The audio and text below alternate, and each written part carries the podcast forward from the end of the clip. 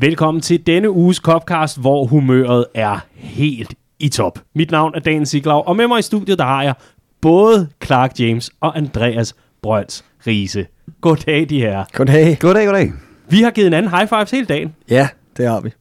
og Åh. det er en fornøjelse at Riese tilbage. Det er som om alt bare flasker sig, ikke? Det er Det er helt godt i en høj enhed nu. Vi er alle sammen samlet, og stemmerne nåede lige at blive raske efter en enormt god weekend og en, en rigtig stor søndag. Så Altså, er, er det kun mig, der stadig ikke helt kan forstå det her? Nej, overhovedet ikke. Altså, det, er, det, har været, det var helt surrealistisk, ikke? Altså, det var eneste, der var i vejen med den kamp overhovedet, det var, at det var en søndagskamp i stedet for en lørdagskamp, Jeps. så man ikke kunne blive og tylle øh, alle de øh, øllebajer, man havde lyst til bagefter. øh, men, men altså, fuldstændig flyvende, ikke? Man havde nærmest ikke brug for at drikke øl for at være, være helt op at køre over, øh, over den sejr. i lagde du mærke til, til Riese, der lige forsøgte at lave sådan en spin-off på PL-showet, ved lige at bringe nogle, øh, nogle gloser ind derfra. Ja, ja, ja, ja. Det, det er sgu meget sjovt. Ja, den her, den går ud til dig, Jonathan. Så kan du tænke lidt Ja, hvis det. ikke man har hørt det den her uge, så synes jeg, man skulle gøre det. Det var altså også en fornøjelse at optage. Men øh, her er vi, og øh, vi er på den anden side af Liverpools besøg på Trafford.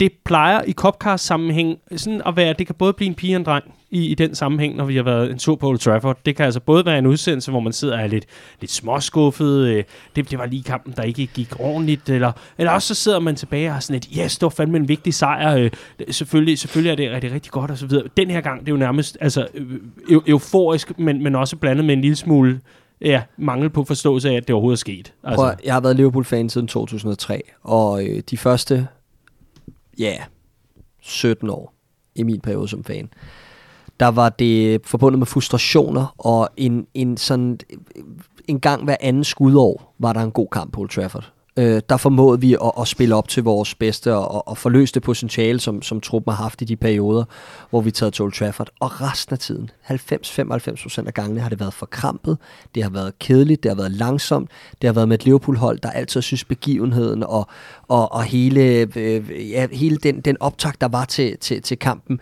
blev simpelthen for stor, blev for, blev, blev for voldsomt. Og det er jo ikke mange år siden, vi sad og snakkede om den her 1-1-kamp, øh, hvor, hvor ja, faktisk i mesterskabssæsonen, hvor Liverpool har vundet alt, råb og stop op til den her United-kamp på samme tidspunkt i sæsonen, øh, og hvor vi tager til Old Trafford og bare ligner en helt anden, øh, et helt andet mandskab. United med simple metoder, der får, der får 1-1 øh, i, i det opgør. Der snakker vi om Liverpool, der, der, der skal være bedre til at spille øh, the game, not the occasion. Ikke?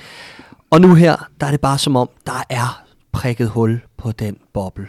De sidste to kampe har været magtdemonstrationer fra Liverpools side. Sidste år uden et centerforsvar, altså vi stillede med og bøv nede i bagkæden og, og kørte dem alli- alligevel baglæns ud af græstæppet, endda med Nat Phillips assist. Og den her gang var det jo simpelthen bare øh, total øh, domination fra start til slut. Øh, et Liverpool-hold, der var fuldkommen klar på opgaven, og alligevel mangler hvad, 5-6 stamspillere, og, og, og bare kører United fuldstændig over. Vi kommer til at øh, endevende hele opgøret i den her udgave af Copcast, som altså er øh, produceret af Redman Family, Danmarks største Liverpool-fællesskab. Tusind tak til alle, der støtter op om arbejdet. Vi kunne ikke gøre det uden jeres hjælp. Du kan gå ind på redmanfamily.dk og så klik på den store, flotte knap, hvor der står Bliv medlem, og så er du sikret mange flere Copcasts fremadrettet. Det vil vi blive så glade for. Inden da, inden vi kaster os over United-kampen, Riese, så skal vi høre, har du fået spillet noget Football Manager? Det har jeg faktisk lidt. Øh, altså, det var jo sjovt at være til, øh, til Boss Night. Jeg har jo ikke været med siden. Øh, jeg var til Boss Night i, i Aarhus. Øh, og mærke alt den der kærlighed, når man kommer ud og møder folk, der siger, ej, hvor er det fedt, og Copcast og så videre. Og, og jeg kan godt fornemme, at, øh, at det, jeg er mest kendt for i det regi, det er bare ham, der, øh, der tog den fra frem til Liverpool i, i Football Manager.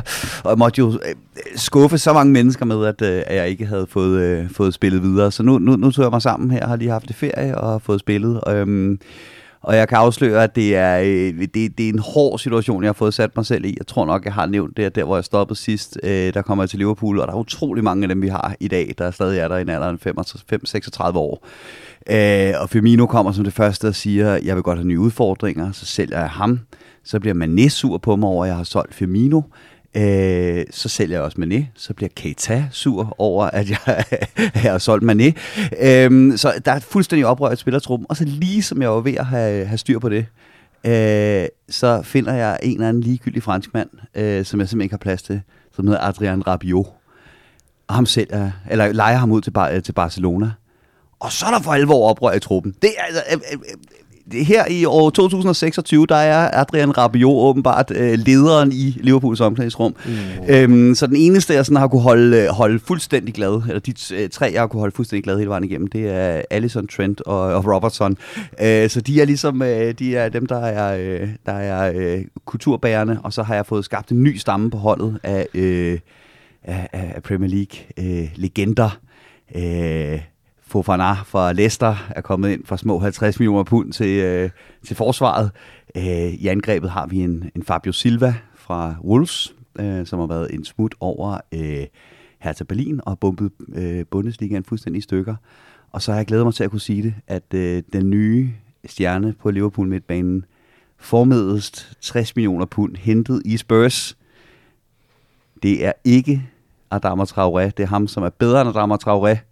Dwight McNeil, øh, som, øh, som, som, som nu, og jeg, jeg lyver ikke, han er ved at bombe øh, Premier League i stykker, og mens han bomber, så sidder alle de der gamle Liverpool-stjerner ude på bænken og siger, I better get with this program. Så jeg er ved at vinde dem over igen. Øh, eller mig og Dwight er ved at vinde dem over igen. Det lyder som noget for The Office, det der. det gør det i hvert fald. Og det lyder som et computerspil, var ja, det må man sige. Så, øh, ja, nej, men, så vi er, en, øh, vi er en, en små 20 kampe inde i sæsonen, og Liverpool er, øh, er ubesejret. Ej, Og Mohamed Salah er stadigvæk rimelig god. ah, det var godt. Og det er han altså også i virkeligheden. Vi får fyldt kaffekopperne, og så går vi ellers i gang med denne uges Copcast, hvor vi i allerhøjeste grad skal tale om Mohamed Salah og om Liverpool, der vandt 5-0 over Manchester United på Old Trafford.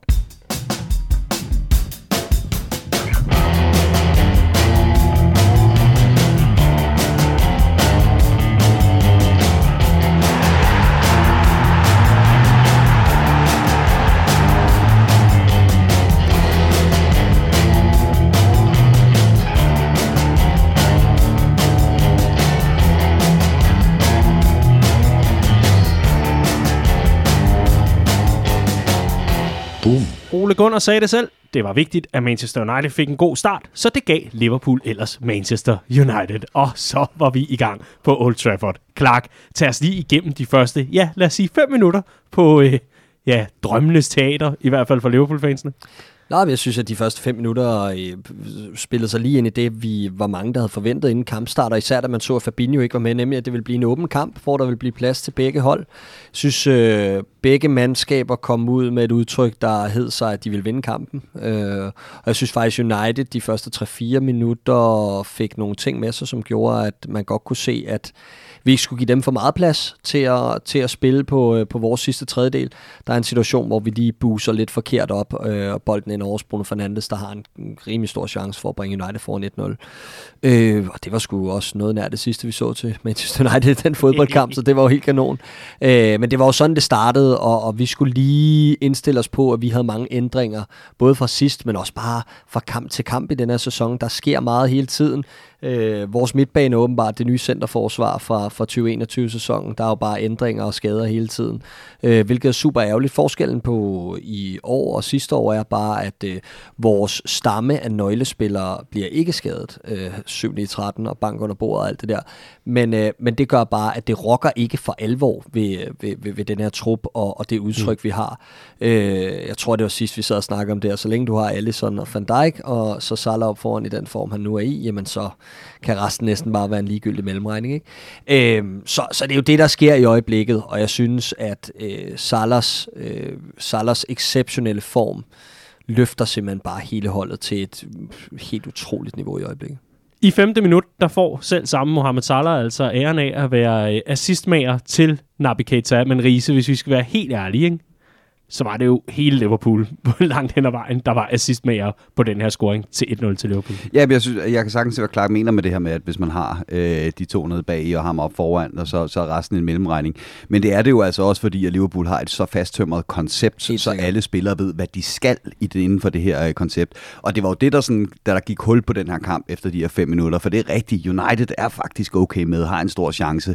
Jeg synes også, en Konaté, man godt lige kan se, at han lige skal ind i kampen og, øh, og, og, og ind i tempo tempoet og så videre, har et par, et par enkelte langhårede momenter, som man heldigvis øh, redder med sin fuldstændig absurde fysik. Ikke? Og kæft for han fantastisk. Kæft for han vild. Øh, men, men, men da kampen sådan finder sit leje, og da, da, da, da United så begynder på det her fuldstændig vanvittige enmandspres, de har gang i, hvor den ene presser op for sent, og så er der ikke noget opbakning bagfor til, hvem der skal presse. Så kan man bare se, det er bare sådan, jamen, nu går han frem, så er der plads ude inde bag ham. Så går den næste frem, så er der plads inde bag ham, og så går den næste frem, så lige pludselig så står Shaw som den eneste forsvarsspiller i United-bagkæden. Fuldstændig vanvittigt. Ligner spillere, der aldrig har spillet på samme hold før. Og det er der, man kan se, at der er det her Liverpool-hold altså bare... Øh, de har været sammen længe, og de, de ved, hvad, hvad planen er. Og, og, og, og da planen så begynder at materialisere sig, så er, det, så er det rigtigt, at Liverpool ikke spiller en kamp på 100%. Altså, det, er jo, det er jo det, der næsten gør det endnu mere skræmmende. Ikke? Altså, vinder 5-0 på, på Trafford uden rigtigt at spille os ud. Men hold kæft, hvor var Liverpool bare det bedste fodbold fodboldhold på den bane med, øh, med, med afstand. Ikke? Om det er det der med, når du spiller Tetris på rigtig, rigtig lavt niveau, så behøver du ikke gøre det perfekt. Du har rigeligt med tid til at rette op på det hele undervejs. Ikke? Og, og vi fik bare brækkerne til at passe stille og roligt, når vi lige skulle, og, og, og det ene og det andet. Jeg synes, jeg synes især, vi, vi var exceptionelt meget bedre end dem. Nu nævner du presspillet. Især i vores eget presspil var vi så gode. Helt vildt. I første alder, altså Nabi Keita, hold kæft, hvor var han utrolig. Så havde jeg netop at snakke med nogle medfans nede på Bobben om, at i, i dag, altså, det må være sidste udkald for Naby Keita for at, for at lave en, et, eller give et indtryk af, at man kan stole på ham på den lange bane. At han kan gøre sig gældende i de store kampe. At han, han kan retfærdiggøre sit prisskilt og blive et eller andet værd for det her Liverpool-hold. Og så disker han op med den præstation der, som bare var out of this world, og som selvfølgelig var hans bedste i Liverpool-karrieren. Øhm, Heldigvis er han skadet ikke så slemt, det kommer vi til.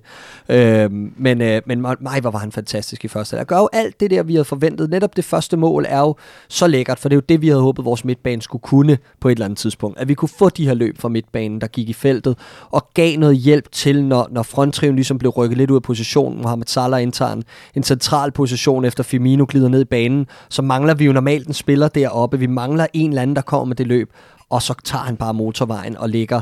Jamen altså, et, det var bare et fantastisk holdmål.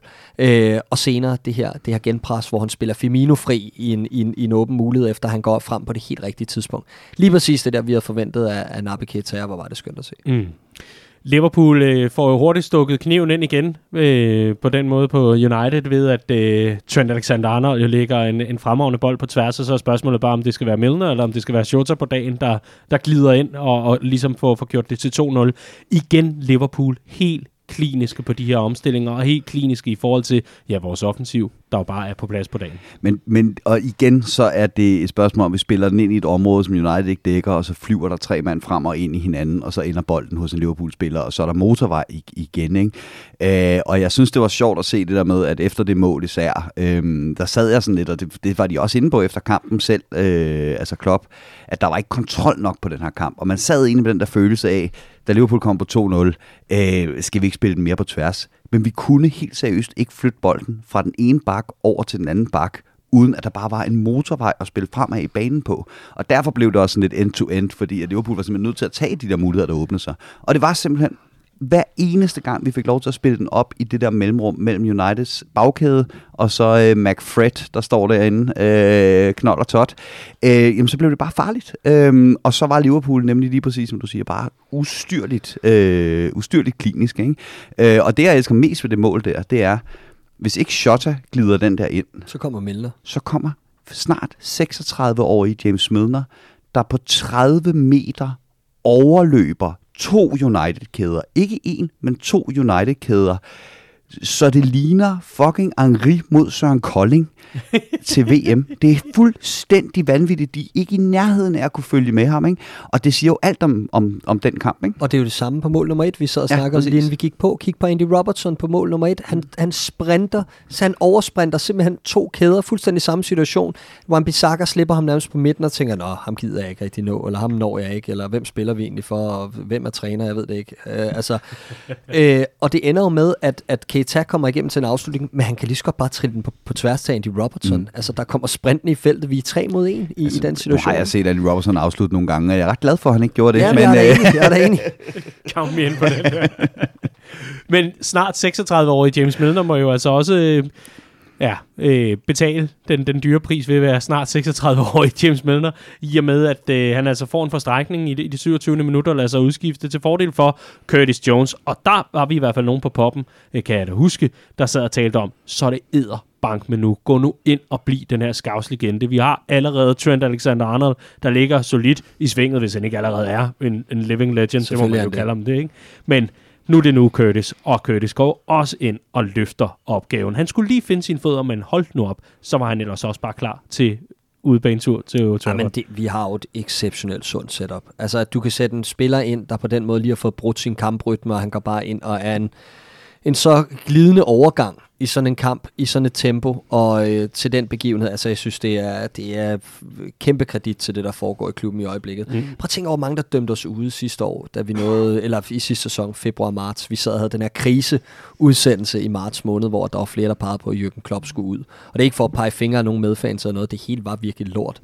Men prøv lige at tænke over, hvordan vi har rejst os med fuldstændig samme spillermateriale. Jeg kan huske, min største anke omkring det var, at jeg troede, det her Liverpool-hold var alvorligt øh, under angreb på, på det, der hedder vindermentalitet, og sådan helt alvorlig sådan grundlæggende selvtillid og tro på egne evner. Alt det, vi havde brugt så mange år på at bygge op og indstille i, i hovedet på de her drenge. Jeg troede virkelig, at det ville være svært at, at reparere, uden at der kom større ændringer. Og altså, man må bare sige, Jürgen Klopp endnu en gang, altså den mand, der hurtigst, eller den manager, der hurtigst i klubbens historie har nået 200 sejre for, for klubben, og det er sat med ikke en tilfældighed. Hold det, kæft, var han en dygtig man management øh, træner. Helt vildt, og det jeg faktisk var allermest nervøs for i den periode, det var, at der skulle ske sådan veje relationer, øh, eller skader på relationerne, både mellem trænerne, men også mellem spillerne imellem. Ikke? Altså, at man simpelthen holdt op med at stole på hinanden i et eller andet omfang. For Liverpool er så afhængig af det her med, at du altid løber den meter for ham ved siden af dig. At man altid spiller som den her maskine, som det her hold. Og det øjeblik, der er en brik, der ikke gør, øh, hvad den skal i sådan et setup, så, så kærer det fuldstændig ned. Ikke? Og, og lige præcis det der, som du siger, der med Curtis, der kommer ind i stedet for Milner. Ikke? Altså prøv lige at overveje, hvad vi snakker om her. Vi snakker om Milner, der har spillet det her, det er hans 20. sæson i Premier League.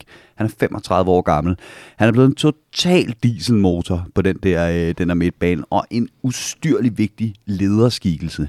Og så har du den her omskolede offensivspiller. Det er Midler så også, men det er godt nok ved at være længe siden. Ikke? I, Sikkert at Curtis gik i børnene. Præcis. I Curtis Jones, øhm, som er blevet omskolet til at skulle ind og være den her lidt mere slideragtige øh, otter. Og, og det, er jo, det er jo seamless. Altså, det er bare en ny brik, der kommer ind, men ved præcis, hvad der forventes af ham, og holdkammeraterne ved præcis, hvad de skal gøre, for at han også kan være i den, øh, den rolle. Ikke? Og der, hvor jeg bliver allermest imponeret, det, det, det, det da, da gode gamle Cristiano får sit, øh, sit øh, trip øh, og ender med at sparke Curtis Jones øh, midt over nærmest. Øhm, den måde Liverpool reagerer på der, og særligt den måde Curtis Jones reagerer på der, for det tror jeg også, de, der, var, der var nogen, øh, der, der nævnte efter kampen, at øh, faktisk var der nogen på Liverpool-bænken, der var lidt bange for, at, at Curtis, Curtis Jones kan godt miste hovedet i sådan en situation. Han i hvert fald kunne tidligere. Her der listede han bare stille og roligt væk, og så lå han, øh, lå han ellers lederne på, øh, på, på yeah. holdet komme over, og de stod der sådan her. Ikke? Ja. Det Liverpool-hold, det er så vildt et kollektiv, øh, at, at, at, øh, at, at det er helt fantastisk. Ikke? Jeg er og det er enig. på rekordtid, at det er blevet genrejst efter det, vi så sidste Jeg er enig. Han var lige op og lige uh, markere sig over for Cristiano Ja, men Ronaldo. det skal han også. Ret. Det skal det, han det skal han også, men- Og, og, og, Men det er jo efterspillet. Det er jo lige præcis det der med, at han ikke lader... Ja, men jeg er- han, jeg er han, er ikke, han er ikke en del af situationen efterfølgende. Nej. Og lad os da lige tale om, fordi det er jo blevet meme-materiale til i hvert fald resten af året. Det er jo Ibo kun er til, der bare står og, og agerer dørmand. Nå, men det, det, man siger i sådan nogle situationer, det er, at det handler jo rigtig meget om at øh, komme tættest på dommeren. Det er hold, mm. der formår at have kommunikation med dommeren i de der situationer. Det er dem, der ligesom er on top. Og Ibrahim Konaté, han gør det helt rigtigt her. Han går bare hen og fjerner de små fluer, øh, Fernandes og Fred, og siger, ja, kom I med mig. Bruger en arm til at tage sig af dem begge to, og så sørger han ligesom for, at de andre, Præcis. Andy Robertson, Men, øh, Virgil van Dijk, dem der, dem, der kan kommunikere, de får muligheden for at gå hen og styre situationen. Og det er Men- altså fantastisk men- situation. det, det er sådan et kindergarten cop, ikke? Altså det, han har gang i der. Der er han ligesom Arnold, der har styr, der har styr på lortet, ikke? Jo, jo, altså, og, og, nej, hvor skulle jeg ikke bede om at komme i håndgemæng med den mand. Altså, Nej. det er jo galt en unit, ikke? Øh, men men det, det, det, jeg ikke kunne lade være med at, at, at sidde til på øh, efter, efter den der situation, det er, jeg, jeg kom til at tænke tilbage til den gang, øh, den gang øh, Henderson øh, spillede op til dans med, øh, Diego Costa. med øh, Diego Costa. Ja. Og man kunne bare mærke på ham, at det var ikke ham. Altså, det var, det var forventet, at man skulle gøre det som, som, som Liverpool-anfører, og folk var sådan, åh, hvor er det fedt. Det var ikke fedt, det var, det, åh, det, det skurede helt vildt i øjnene, og han stod der helt alene. Hvor var Henderson hen i det her, i det her håndgemæng?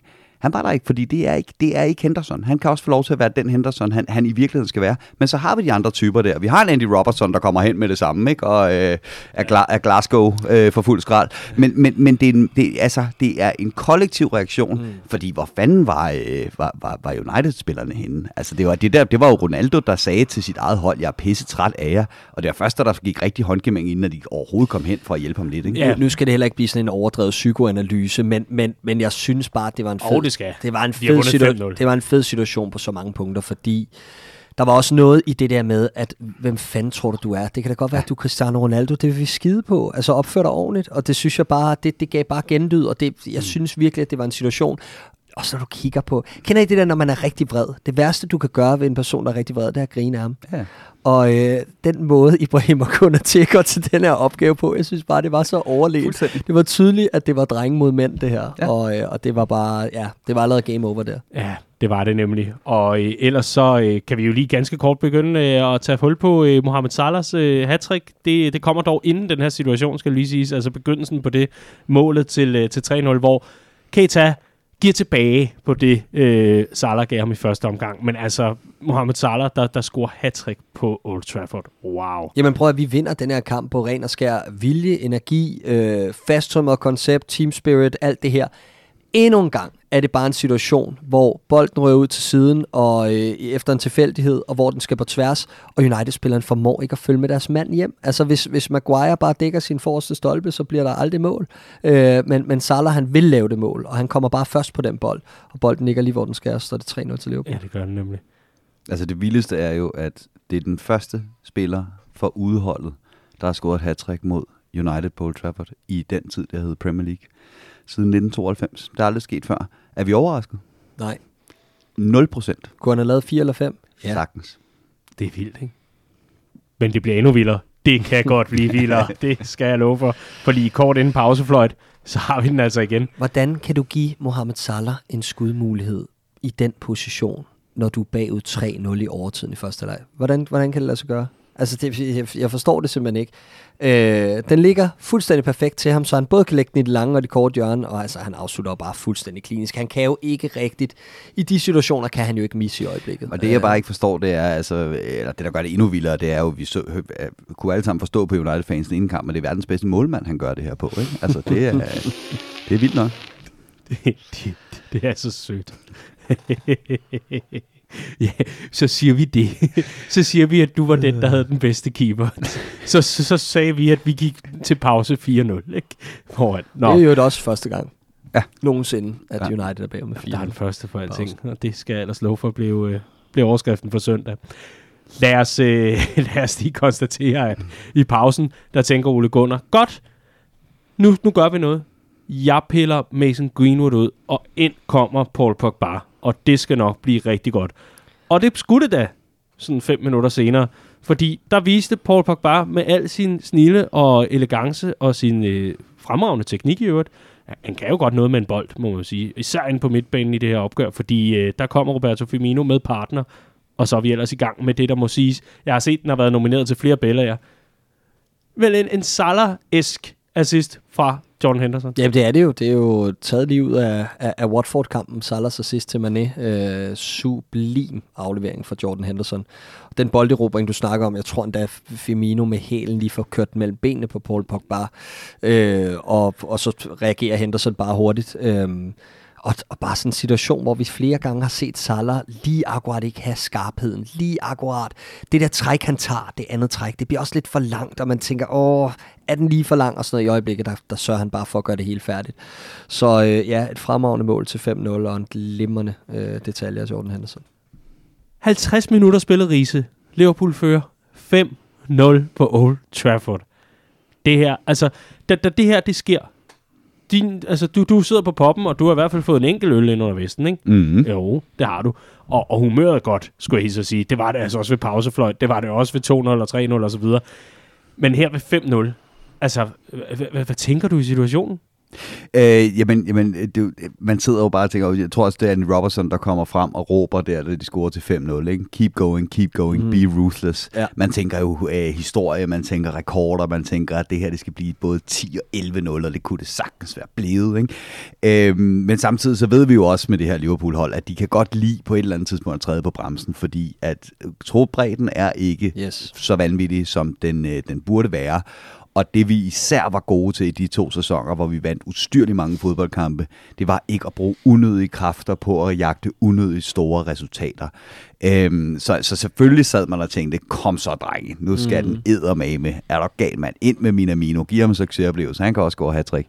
øhm, men, men, men på den anden side kunne jeg også godt forstå, at vi ligesom gik over til bare at sige, okay, det er nok, fint, 5-0, godt, lad os øh, vi videre til det næste, ikke? Jo, ja. og, og det er sjovt, at Liverpool begynder at træde på bremsen, og i selv samme øjeblik, hvor Liverpool begynder at jeg kan man sige, drosle lidt ned og, og skrue lidt ned for det hele, så er det som om, at Manchester Uniteds aggressivitet lige får to nykker op, fordi der går ikke meget mere end ja, 10 minutter efter 5-0-scoringen, og så sidder vi alle sammen lidt med, med hjertet op i halsen, fordi ind kommer en Paul Pogba med ja, begge knopper forrest, og jeg lige vil sige begge knopper, begge fødder forrest. Alle to knopper, han har på sine støvler, for han er first mover. Så han jeg kan kommer godt forstå, at han havde så svært ved at stå fast øh, ved 5-0-målet der. Ja. Nej, han kommer selvfølgelig ind i en, en rigtig, rigtig grim takling på, på Naby Keita, og det virker bare fuldstændig unødvendigt, fordi alle kunne jo sådan lidt kollektivt sige, godt, det var den kamp, og så spille de sidste 40 minutter færdig. Men, men, men, men den her situation, altså, hæstligt. Ja, fuldstændig hæstligt. Øh, jeg forstår egentlig godt øh, det der med, at jeg forstår godt frustrationen i, at man er bagved 5-0 til ærkerivalerne på hjemmebane, og, og ærkerivalerne begynder at spare sig og, og, og køre bolden rundt. Det forstår jeg godt er provokerende. Jeg forstår godt, at det må være pisse, altså man må føle sig helt magtesløs.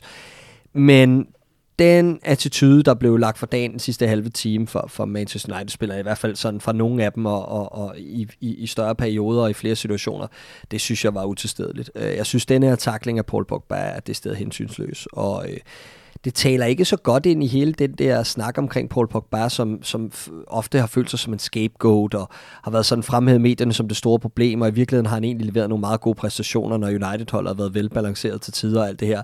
Men det her, det taler bare ikke hans sag. Jeg synes, jeg synes det var, ja, det var sgu skrækkeligt. Øh, og et eller andet sted kunne det jo have gået meget mere galt, hvis Naby Keita havde, havde stået fast øh, på græstæppet. Øh, heldigvis for det, så øh, lader det til, at øh, Naby kun har fået et lille slag og, og snart er, er spilleklar igen. Men øh, jeg hørte Paul, Paul Scholes sige, at han synes ikke, at øh, Paul Pogba skulle trække i Manchester United-trøjen igen sandheden ligger nok et sted lige midt imellem, at øh, han vil have godt af en, af en lang pause, men, øh, ja. men at, at, at tiden nok også er ved at være løbet ud for men, ham. Men altså, Paul Scholes i forhold til sådan at kunne bedømme ting, og hvad er rigtigt og forkert. Nå, men han sad og mumlede det med sin teenage-datters fod i munden. Nå, okay, så, ja, okay, ja. det tænkte men, men det er jo, altså, det, og det er jo ikke den eneste gang, United kunne blive reduceret i den her øh, kamp, vel? Altså, der er øh, Ronaldos som er, øh, altså ja ja, det er sådan den der klassiker. Det er ligesom, når der står en mand på baglinjen, og bare ligesom stille og roligt skærmer bolden ud over til et målspark, og så har angriberen åbenbart frit lejde til bare fuldstændig at jævne ham med jorden. Ikke? Fordi ja, det må man åbenbart godt. Når man, og det er det samme her, der er en bold imellem. Altså der er jo ikke nogen tvivl om, hvad det er, Ronaldo vil der, og Nej. det er øh, vanvittigt, at, at, at, det, at det er åbenbart ikke i fodboldreglerne, der skal give rødt kort og gøre den slags. Synes du det? Det skal det så ikke, åbenbart. Synes du det? Ja, fordi han går direkte efter at skade, øh, eller gøre skade på en modstander i en situation. Øh, og plus situationen er dømt. Det, det er meget tydeligt, det er meget tydeligt at se, hvad det er, der er intentionen her. Ja, og så er udfordringen, at vi ikke snakker om intention i fodboldreglerne, mm. ikke? og så er det bare sådan, der er bold imellem, han har ret til at sparke til bolden. Ja, ja, men kom on, ikke? Mm. Øhm, og så er der, en, så er der en, en Maguire, der også kunne, uh, kunne have været vist ud. Ja, der er en Bruno Fernandes, der også kunne have været vist ud. Og, ja. og, og, så, så det er den totale nedsmeltning af, af, af disciplin. Ikke? Yes. Og det er jo det, der, der, der et eller andet sted også er, øh, gør det. Det er selvfølgelig ikke rart at se det der, fordi man sidder med hjertet i halsen, og stakkels navigator, der lige er kommet i gang, og hvis han havde brækket benet der og så videre. På den anden side, så er det fandme også bare sjovt. Altså, det, det er decideret morsomt at se ærkerivalerne i den form for kollektiv psykisk nedsmeltning. Ikke? Paul Pogba starter den her sæson som lyn og torden, men bliver offret på alderet, fordi der skal være plads til Ronaldo. Hmm. Og Ronaldo er hele grunden til, at de ikke kan køre det presspil, de gerne vil. Han skal shoehornes ind. Ikke? Så det er, jo, det, er jo, det er jo bare det er jo, det er jo, det er jo en total nedsmeltning øh, af et hold, der er i total opløsning. Og hvad du hvad, det var, det, altså, ja, ja, det var, det, det, det var sgu meget sjovt at se på, synes jeg. Lad det ikke handle for meget om Manchester United, fordi vi er jo i bund og grund pisse glade, så længe Ole han bare bliver siddende. Og det bliver han jo, heldigvis. han har fået men, tre kampe. Men, men, men, men endnu en ting, der taler ind i den her totale nedsmeltning, er også det her med uh, Sir Alex Ferguson, der er ude og, og sige uh, over for Uniteds tv-kanal, tror jeg det var, eller i hvert fald på et eller andet klip på nettet, at uh, til, til ham her UFC-fighteren uh, Khabib, at uh, ah, det var også for meget, at Ronaldo ikke startede inden her i, i weekenden mod Everton, og han spiller som ham skulle starte hver gang. Tænk at lægge det pres ja. på Ole Gunnar, som i forvejen ikke kan styre omklædningsrummet. Så nu er han tvunget til at spille Ronaldo hver gang, og kan ikke gøre noget hver gang, han ikke har plads til ham. Så er han nødt til at spille ham alligevel, fordi far siger jo, at han skal spille. Og ikke nok med det, så her efter øh, Liverpool-kampen, så ude på træningsanlægget har, øh, ifølge flere medier, har, har Ferguson været ude og tale Solskjaers sag og være, øh, være øh, simpelthen far, der lige kommer med på arbejde for at fortælle, nu opfører jeg ordentligt, og lytter til, hvad Ole siger. Og altså, jeg synes bare, at hele situationen er fuldstændig fantastisk komisk. Og øh, lad det endelig, øh, ja, long may continue. Der var en United-fan på Twitter, der spurgte dig, Clark, om det her det er dit drug. Det er helt sikkert mit drug. Det, det er der ingen tvivl om. Jeg er drevet af, at jeg elsker Liverpool, og jeg elsker den måde, vi spiller på i øjeblikket. Og øh, så vil jeg sige, det er ikke bare flødeskum på kagen. Det er en ekstra lille lavkage ved siden af, når, når tingene går, som de går i, i Manchester United i øjeblikket. Men Riese, lad os, øh, lad os lige få, øh, som det hedder så populært, øh, kampen. Lad os lige, lige hoppe op i helikopterperspektiv. Eller lad os i hvert fald prøve at træde et par skridt tilbage og, og se nærmere på opgøret. Fordi efterfølgende er der jo ikke nogen tvivl om, at Liverpool høster roser. Hold nu op, det var en flot præstation. Punktum. Og så kommer hele United-delen, der er Ole Gunnar har mistet omklædningsrummet. United kan ikke lægge et pres, om det så galt deres liv. Ronaldo fylder det hele. Hvorfor bruger man ikke Jadon Sancho? Kan Fred og McTominay spille fodbold? Hurra, hurra, hurra det, jeg godt kunne tænke mig her, det var at tage hele den pulje, der hedder Manchester United, ud af ligningen. Også selvom, at det er, hvad kan man sige, øh, så markant, at, at en, en gigant som Manchester United jo er og har været i rigtig, rigtig mange år. Men det fylder noget. Selvfølgelig gør det det efter sådan et opgør. Men lad os lige få dem til siden, og lad os se nærmere på Liverpool. Fordi jeg synes et eller andet sted, at det vil være forkert, når man ser tilbage i historien. Der skal det i hvert fald ikke være en copcast, man kigger tilbage på hvor, hvor man tænker, nå jamen, der talte de rigtig meget om Uniteds øh, dårlige stime og alt muligt andet. Lad os i stedet for tale om, hvad det er, Liverpool så lykkes med. Vi taler lidt om i forhold til det taktiske, vi taler lidt om i forhold til, at kollektivet fungerer. Men, men helt ærligt, sådan udefra se på det her opgør, det er jo helt vildt, at vi kan komme og spille 80%. Er det virkelig bare United, der falder sammen, eller har vi ikke en masse ting, vi kan fremhæve, ud over det, der er blevet nævnt allerede nu, hvor Liverpool kan siges, det her, det er rigtig spændende. Jo, jo, og det er jo, det er jo altid en blanding, ikke? Når man ser den her slags præstationer, så er det altid både det ene hold, der var godt, og det andet hold, der var, der var dårligt. Øh, men, men, men, men det er en, en ret overbevisende præstation Liverpool. Øh, om end der, der var de her øh, skønhedsfejl, som vi, som vi også var inde på.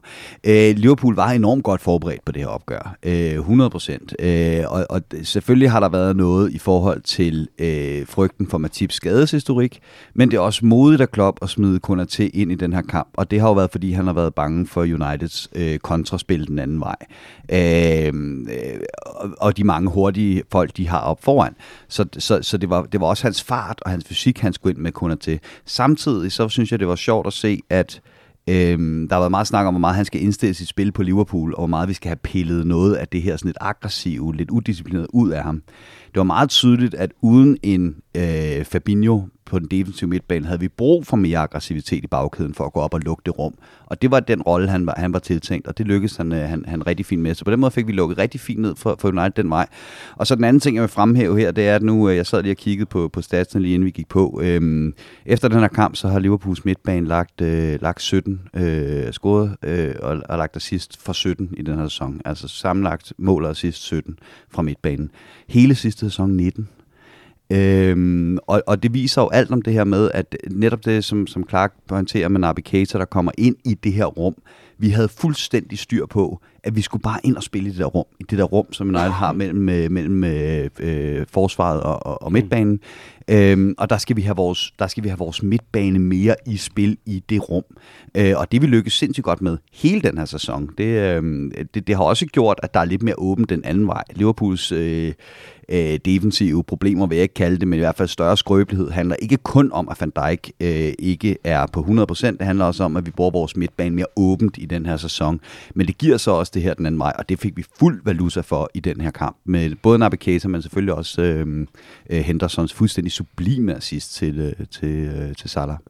For et par udsendelser siden, ah, det er nok en del udsendelser siden, men alligevel, i hvert fald i indværende sæson, der talte vi om, at Liverpool havde bygget dødboldstruslen på efter hjørnespark. Hold nu op, hvad kunne det ikke blive til, når Liverpool de fik et hjørnespark og, og en dødbold derudover? Øhm, er det så også noget af det, der skal lægges til den fortælling omkring Liverpool, der får nogle flere øh, forskellige artede våben til offensiven? Altså det her med, at man får aktiveret midtbanen. For det var jo vores helt store hurdle. Det var, at lige så snart man fik lukket ned for vores kanter, primært i den forgangne sæson, i den her målkriseperiode, jamen, så var der ikke rigtig meget andet at, at, at skyde med. Er det simpelthen noget, som Klopp og Linders og resten af staben, som du ser det i hvert fald, Riese, har bygget på herefter, som ligesom at sige, jamen, så bygger vi på dødboldene, så bygger vi på midtbanen, sådan så at vi har en mangefacetteret øh, offensiv øh, pakke at kunne, kunne byde ind med, Ja, når 100%. kampene skifter op, øh, hvad kan man sige, billede. Altså, øh, for ananas, jeg er en juice her. Øh, jeg lavede den her data-hjørnet sammen med øh, Christian Rønthold sidst, og der fokuserede vi netop på det her med midtbanen. For det er et markant skift, der er sket. Og det er jo det her, vi har været inde på med at Jürgen Klopp, han, når han så vælger kontinuiteten frem for at købe nyt ind. Øh, og så kan vi så diskutere herfra til evighed, hvor meget det er hans valg, og hvor meget der er FSG-valg, alt det der.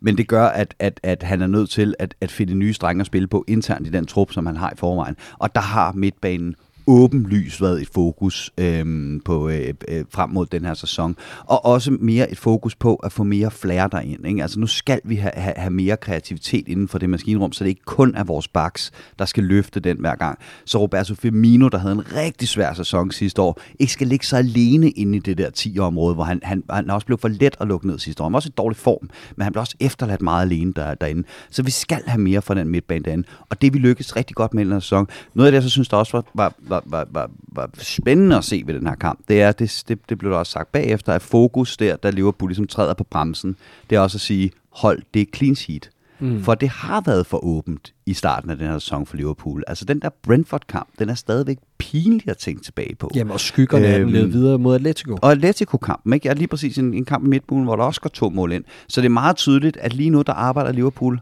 hardcore på at finde den balance, der hedder, vi skal have mere offensivt output fra midtbanen, men det må ikke gå så meget ud over balancen på holdet, at der er for åbent den anden vej. Så der var det en vanvittig succesoplevelse ved at gå ud fra for, øh, for, for det taktiske setup, som Klopp gerne vil implementere i den her sæson, at vi netop får så meget fra midtbanen i den her sæson, og stadigvæk, øh, stadigvæk holder, øh, holder øh, clean sheetet bag til. Helt sikkert, men det er også bare begrænset, hvad vi kan gøre fra midtbanen i øjeblikket, som er styret af os selv på grund af skaderne bare havler ned. Så i øjeblikket er det også lidt overlevelse i forhold til, hvem spiller. Og ja, så er det rigtigt, at vi, vi søger, at, at de bliver mere involveret i forhold til slutprodukter osv., men det er bare begrænset, hvad man kan gøre, når udgangspunktet måske var tre helt andre spillere, end de tre, der faktisk spiller lige nu.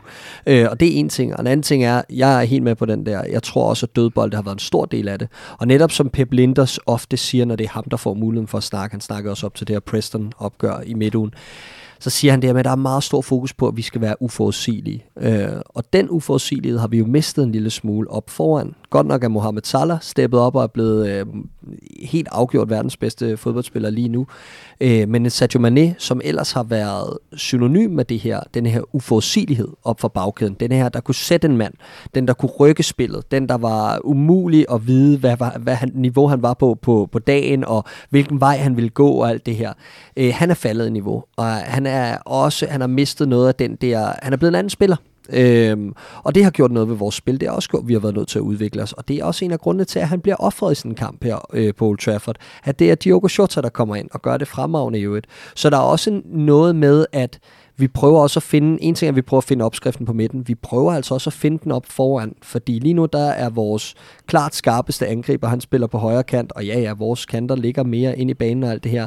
Firmino begynder at røre lidt på sig, men Shota startede sæsonen som angriber, og Mané laver altså stadig mål, men spiller ikke særlig godt, så den, den er sådan lidt svær hele balancen deroppe, og det er jo et luksusproblem, når det går, som det går.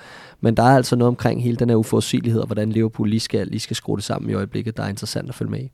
Ja, og der vil jeg bare lige hurtigt indskyde, at jeg er sådan set enig, men, men det er meget tydeligt at se på, øh, når man ser, hvordan midtbanen så fungerer fra kamp til kamp, at det er meget med roller, og så hvem der går ind i den rolle, øh, det har mindre betydning, end hvem spilleren egentlig mm. er. Ikke? Og jeg synes også, man kan se det på den måde, nu det, altså det er Keita med tre mål, en assist, Hendo med et mål, to assist, Curtis med et mål og tre assist som topscorerne. Men altså, både Fabinho har, har, har scoret og lagt assist, Milner har lagt assist, Ox har lagt assist, Thiago har lagt assist. Den eneste, der hverken har scoret og lagt assist, det er den mest offensive øh, spiller, vi har på midtbanen, har vi Elliot, som så selvfølgelig også har været skadet.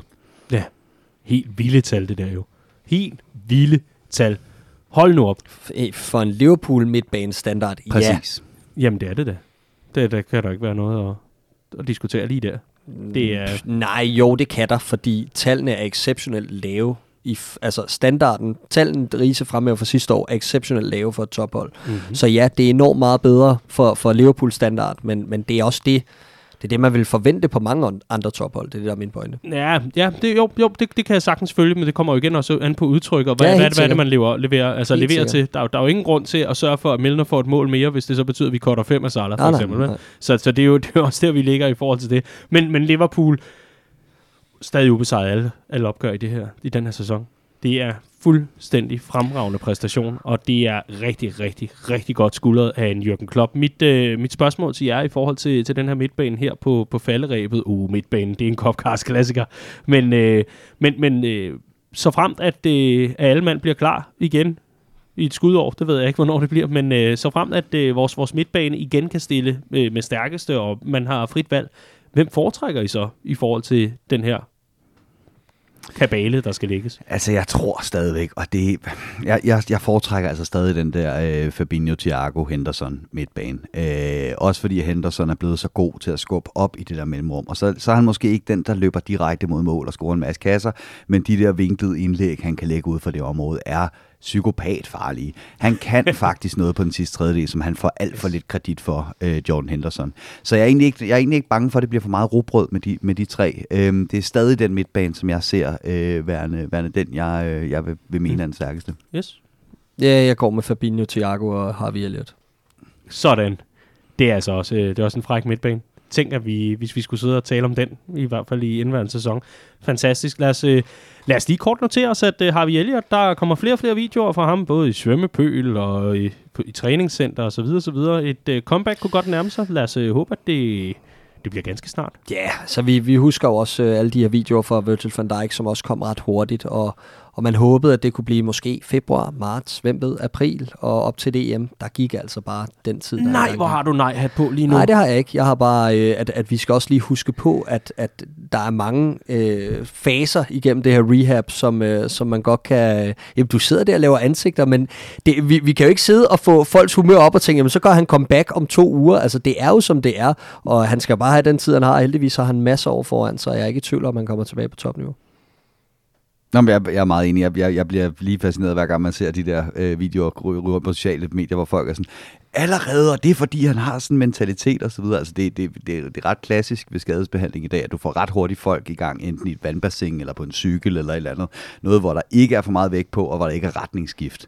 Men ja, det er lovende. Til gengæld så kommer, kommer, øh, kommer de, øh, de kommer tidligere gang med rehaben, til gengæld så har man en længere fase, inden de kommer tilbage på banen. Så jeg tror ikke, det er så unormalt, at han er på det stadie, som han er lige nu. Jeg, jeg, jeg, jeg, jeg, jeg, jeg ved det ikke. det- jeg, jeg, jeg, jeg kan bare huske. Øh, er jeg, kan også huske jeg kan også huske forløbet fra, fra Ox i sin tid, hvor man også var helt for blød for, når nu var han ude at løbe og sådan Ja. noget. Men igen, det tog mange, mange måneder, og øh, jeg, jeg ved ikke lige konkret med den her skade. Jeg synes, det var dig, der sagde, at en, et, et, Men- et, en frame på sådan en skade var normalt måneder. fire måneder. Ja.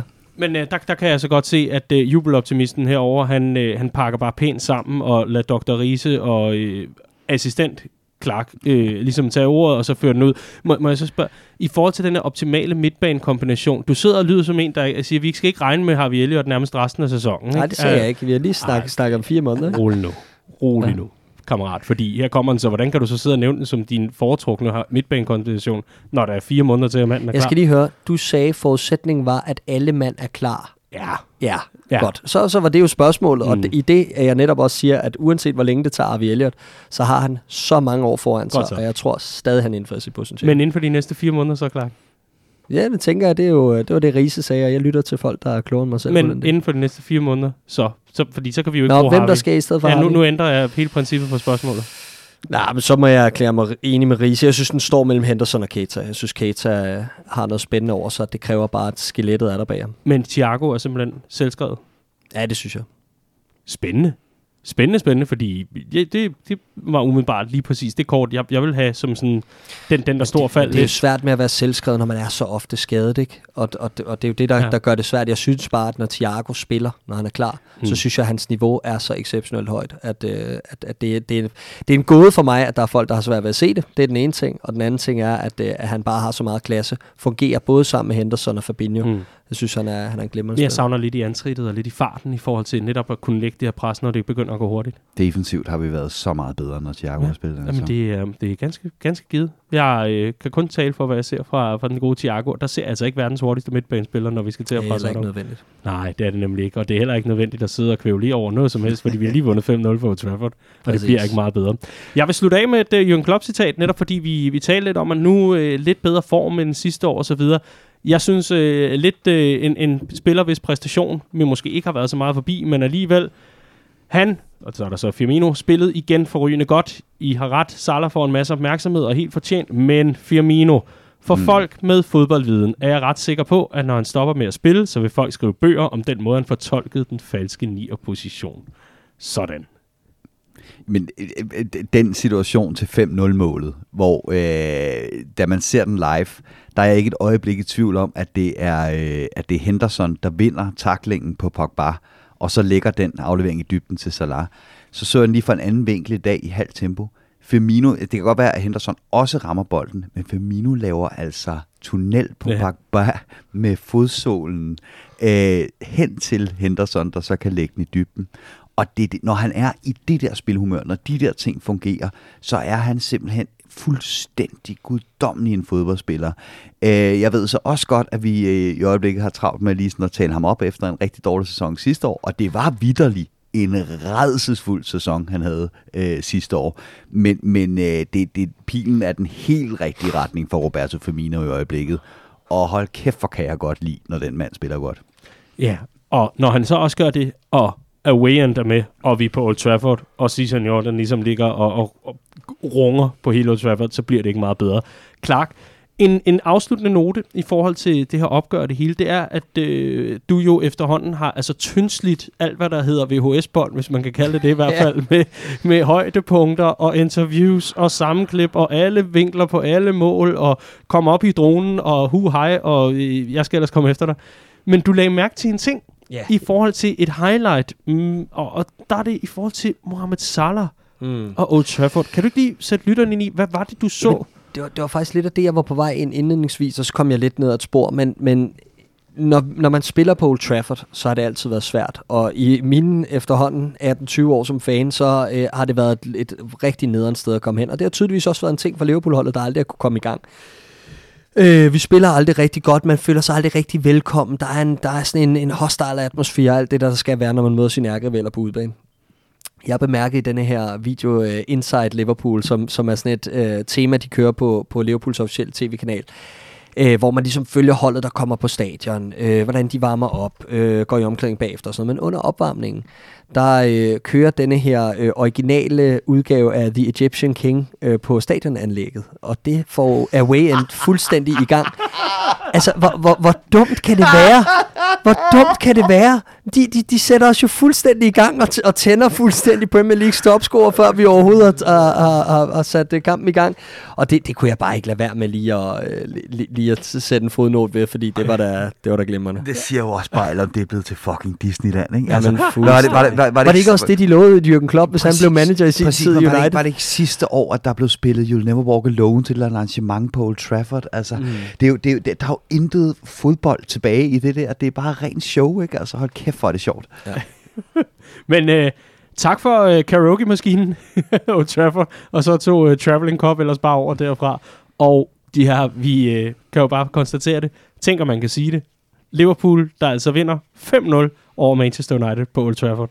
Jamen, også, These are the days. These are the days. Og på, på, altså, jeg kan ikke andet end at bare være dybt fucking imponeret over Jürgen Klopp, og det han bliver ved at vride ud af den her Liverpool-trup, uanset hvor mange skader vi får. Vi mangler 5-6 mand, Milner går i stykker, vi har ingen midtbanespillere tilbage. Han formår bare stadig at sætte et eller andet øh, op i de her drenge, som gør dem exceptionelle. Altså, inden kampstart, vi kigger på det, Fabinho er ude, Matip er taget ud, vi sparer ham for, for en ny midterforsvar, der aldrig har været tilnærmelsesvis i aktion i så stor en kamp for klubben. Øh, Mané er pillet ud for Shota, der har været fuldkommen formsvag i jeg ved ikke hvor lang tid, og det spiller bare. Det spiller bare. Altså, det er topklasse management og for mig. Jeg fik spørgsmålet i en, uh, i en Manchester United podcast, jeg gæstede for nylig, om Jürgen Klopp var top 10 træner i verden. Are you fucking kidding me, mand? Han er, han er on top of the world. Det er der ingen tvivl om. Var det ikke også der, du blev spurgt, om han var en langvarig løsning for Liverpool? Jo, jo. Svaret er ja. Svaret ja. Han holder i hvert fald de næste tre kampe, modsat så mange andre. oh, these are the days. Tak for øh, analyserne, indsparkene og øh, den lægefaglige vurdering. Det er jeg glad for. Lad os øh, hoppe direkte videre til Bella og Birdie. Så er vi nået til Bella og Birdie, hvor vi skal se nærmere på, øh, hvad der har været skidt og hvad der har været godt i den forgangne uge. Og lad mig allerede sige nu, Birdie-segmentet har øh, rimelig svære kår i den her uge. I hvert fald set fra min stol. Men Riese, kan du ikke gøre os klogere? Er der virkelig noget at brokse over? Jamen, jeg har, jeg har noget at brokke mig over. Det er ikke, øh, altså, det er alvorlige sager. Okay, fortæl. Øh, jamen, jeg sad jo i, øh, i et fly på vej hjem fra Italien og skulle høre nogle, øh, nogle podcast og hørte øh, Copcast fra sidste uge. Ja. Øh, hvor jeg jo sendte en lille, øh, en lille billedhilsen hjem, og jeg står på, på kanten af en kanal med solen i baggrunden og så videre, og Clark han, han øh, øh, noterer sig, at jeg jo har mine Ray-Ban solbriller på. Øhm, og da vi skulle til sommerfest i Odense, der havde jeg også mine Ray-Ban øh, solbriller på, og der kommer ned på, øh, på hovedbanen, så kigger Daniel Siglau på mig og siger, Nå, hvad så, Top Gun? Øh, og der vil jeg bare sådan stille og roligt sige, at jeg er ikke en særlig forfængelig type, vel? Altså, det er mig, der skal være øh, promovideo for vores nye julesweater, øh, blandt andet derfor. Men lige præcis, når det kommer til solbrillerne, drengen, der, der stopper det. Altså, det er, når jeg tager de solbriller på, så er jeg Tom Cruise. Øh, så, så, Apropos Top Gun, det skulle da for helvede. ja, ja, ja, ja, kunne godt mærke, kunne godt mærke, hvad der lå bagved Ja, okay. i stemmen der. Okay. Var, var det din birdie? Ja, Undskyld, Maverick. ja. er det den hedder? Jeg, ved det ikke, jeg, jeg kan ikke huske filmen. Okay, så der er en solbrille birdie til og Clark. Uh, tager du imod den? Ja, ja, jeg må sige undskyld. Ja, jeg gider ikke undskylde, Rita. Nå, Det, det gider jeg sgu ikke. det, det vil jeg gerne. Jeg har ikke respekt for de ældre. Ikke i dag. Ikke i dag. Nej. Okay. Okay. Nå, men så lad os høre, hvad er din birdie i denne uge, Clark? Min Har du fundet på birdie- noget? Min birdie er, jamen det har jeg faktisk, og øh, jeg synes, den her 0-5 sejr var jo noget nær perfekt. Øh, der var jo selvfølgelig det her med, med, med skader, som, som, som var ærgerlige, og vi mister Milner tidligere, vi, vi mister Keita. Heldigvis ikke så alvorligt, Milner skulle være tilbage på den anden side af landskabspausen, og Keita er forhåbentlig tilbage inden for et par dage, når den her hævelse har, har lagt sig. Så øh, alt godt der. Men det ødelagde jo muligheden for, at Liverpool kunne bruge indskiftningerne, som man havde lyst. Og jeg savnede jo, at vi lige fik Divock Origi ind til at lave The Ultimate Banter og lukke festen, ikke? uh, og det fik vi desværre ikke. Um, og ja, on a serious note, så er det jo ærgerligt, at Trent ikke lige får banket den der, det der krydsermissil op i krogen uh, til sidst. Og ned mod away end kunne have sat punktummet, men det er æder med med håret i suppen. Det er det i allerhøjeste Man kan grad. godt høre, at det har været en, øh, en hård uge at være Liverpool-fan, ikke? Det, Ja. Øhm, fordi bel, øh, de birdies selvfølgelig, som vi får øh, fra lytterne, det handler primært om Pogba's øh, takling af Keita, og de nomineringer, der er kommet ind, de er altså også kommet ind, før at vi fik melding om, at der øh, formentlig er tale om, om et slag, eller, eller et skrub, om man vil, øh, på Nabi Keita. Så det hele handler om Nabi Keita, Nabi Keita, Nabi Keita, og Keita båret fra banen, og så videre, så videre, så videre. Og så har vi altså lige en enkelt, der med et glimt i øjet, og det er Andreas Sten Rasmussen, der øh, sætter det meget godt og meget fint i relief. Han siger, at vi kun vandt 5-0 over United. Og så blinke smiley. Sådan, Andreas. Jeg er helt sikker. Jeg er helt enig i, i det præcis det. Og så skal vi til Bellagerne. Og øh, der vil jeg godt tillade mig at starte med tre lytter, og så kan vi ellers få gang i jer. Vi starter over på Twitter-profilen, hvor Mathias Tangen Lindstrøm, han siger, Bella, til produceren, der på magisk vis klippede direkte fra billedet af en pæn utilfreds Sir Alex til en mand med verdens største smil i øh, form af King Kenny, har sjældent grint så meget. Jeg sværger det brøl, der kom fra poppen, da vi så den altså. kampen. Nej, det er stort. det her øjeblik. Øh, det, er der ikke start Oscar-uddelinger, så ved jeg godt, hvem der, hvilken instruktør, der skal have den. øh. Prøv lige at tænke, prøv lige at tænke at have, fået de der billeder, altså for, for skru tiden 10 år tilbage, så tænk, der var en, der fortalte dig, at du skulle se de billeder om helvede, 10 år. altså. Altså, hold kæft, mand. Ja, og øh, egentlig meget, øh, gan, ganske, ganske kort, fordi det skal virkelig ikke handle om øh, Uniteds managersituation osv., men man kan godt tage et klubikon og så sige, tak for det, du har gjort, nu skal vi lige noget andet. Og så kommer han stadigvæk til kampene og er et klubikon fremadrettet. I form af Kenny Dalglish, da han var færdig i Liverpool, og man skulle til at køre noget nyt ind i form af Brendan Rodgers. Det, det er Manchester United, altså look and learn, det, det kan godt lade sig gøre, mm. at man får noget fornyelse ind på den situation, eller på den front. Det, det kan godt lade sig gøre, men lige præcis det her, altså produceren, han har simpelthen kunne se, at der, der er nogen, der lægger altså en, en bold op, han skal bare smash til den, og så er det kamera 6 og kamera 5, og så har vi altså en magisk tv-øjeblik. Og jeg kan ikke lade være med at undgå at se, at øh, på Facebook-feedet, efter opgøret, er der godt nok mange, der har skiftet profilbilleder til Ja, ja, ja. den her still af Sir Alex Ferguson. Ja, den, det er sådan et øh, 70-30 i Alex Ferguson og øh, 30% Ole Gunnar billeder, ikke? Altså det er sådan et... Ja. Ja. ja These are the days. Ja, Fantastisk. det- Nå, det vi skal videre til, øh, til Jakob. Øh, Jakob NM17 øh, inde på Twitter. Og øh, der tror jeg næsten allerede nu, jeg kan sige, øh, den er til dig, Elise. Øhm, for her kommer den. Lidt på bagkant fra sidste uge. En bella til en rar kvinde, der arbejder for jer. Jeg var taget til Boss Night i Frederiksberg, hele vejen fra det vestlige Jylland, med en kammerat, der dog ikke var den store fodboldentusiast, men som jeg fik overtaget til at tage med for at støtte en smånervøs, skråstreg, smågenert jyde, der lige pludselig er omgivet af 700 mennesker på en pop, hvilket er lidt uvandt for mig. Min ven kunne ikke finde sin billet på telefonen, og der gik noget tid, hvor jeg troede, at han simpelthen ikke ville komme ind. Indtil at hende kvinde kommer ud med en sæd af tilmeldte mailadresser, der i sidste øh, ende sørger for, at han kommer ind. Kongeaften og kæmpe tak til den her kvinde, der stod i døren. YNVA. Sådan, Jacob. Ja, hvor fint. Ja, og tak, tror jeg, til Elise. Om ikke andet, så Elises rigtigt. veninde, som øh, altså stod for at få folk ind i døren. Det var, øh, det var en fornøjelse. Godt, du kom, Jacob. Og godt, at du kan tage afsted. Næste gang, så behøver du ikke øh, din kammerat. Så behøver du ikke stå og bøvle med alt det der i, i, i indgangen. Bare kom ind og vær med til fest. Nu, nu ved du, at det, det nok skal gå det hele. Og igen, tak til alle dem, der tog turen. Der var virkelig nogen, der tog en solid tur for at øh, være med til, til arrangementerne. Det var en øh, udsøgt fornøjelse. Sidste baller fra lytterne, øh, i hvert fald på øh, den her side af jeres nomineringer eller koringer den her uge. Thomas Rode, han skriver, Bella, scenerne med Away, der, der går amok med Oles at the wheel i bedste Clark James-stil, mens hjemmeholdets fans udvandrer, aldrig har Old Trafford været smukkere. Og i den forbindelse har han altså også en ganske øh, glimrende birdie, som er, er en Bella i Liverpool-regi, af en voksen nok desværre snart tager nøglerne fra Ole. Ja. Sådan. Vi skal have nogle Bellaer fra Og det er jer. jo præcis som siger det med, at, at det skal ikke kun handle om United, fordi, det, fordi Liverpool er- har lige slået, og man skal fokusere på sig selv, og ikke engang man kan også have totalt overhånd med den der bander. Lige præcis det der, det var guddommeligt. Altså, det var spot on bander, ikke? Og jeg, jeg lagde mærke til, at der var rigtig mange United-fans, der også fandt øh, telefonerne frem og, og filmede away in, fordi de et eller andet sted også godt vidste, at det var sgu, altså, det var man lige nødt til at fange. Det var, øh, det var, det var godt lavet. Ah, det, er, det er klasse. Og det er altså også klasse, at de- videoen af dig på The Park, The Park Clark. Du Og det, og det er jo egentlig lidt sjovt, ikke? fordi den video er lige om lidt to år gammel.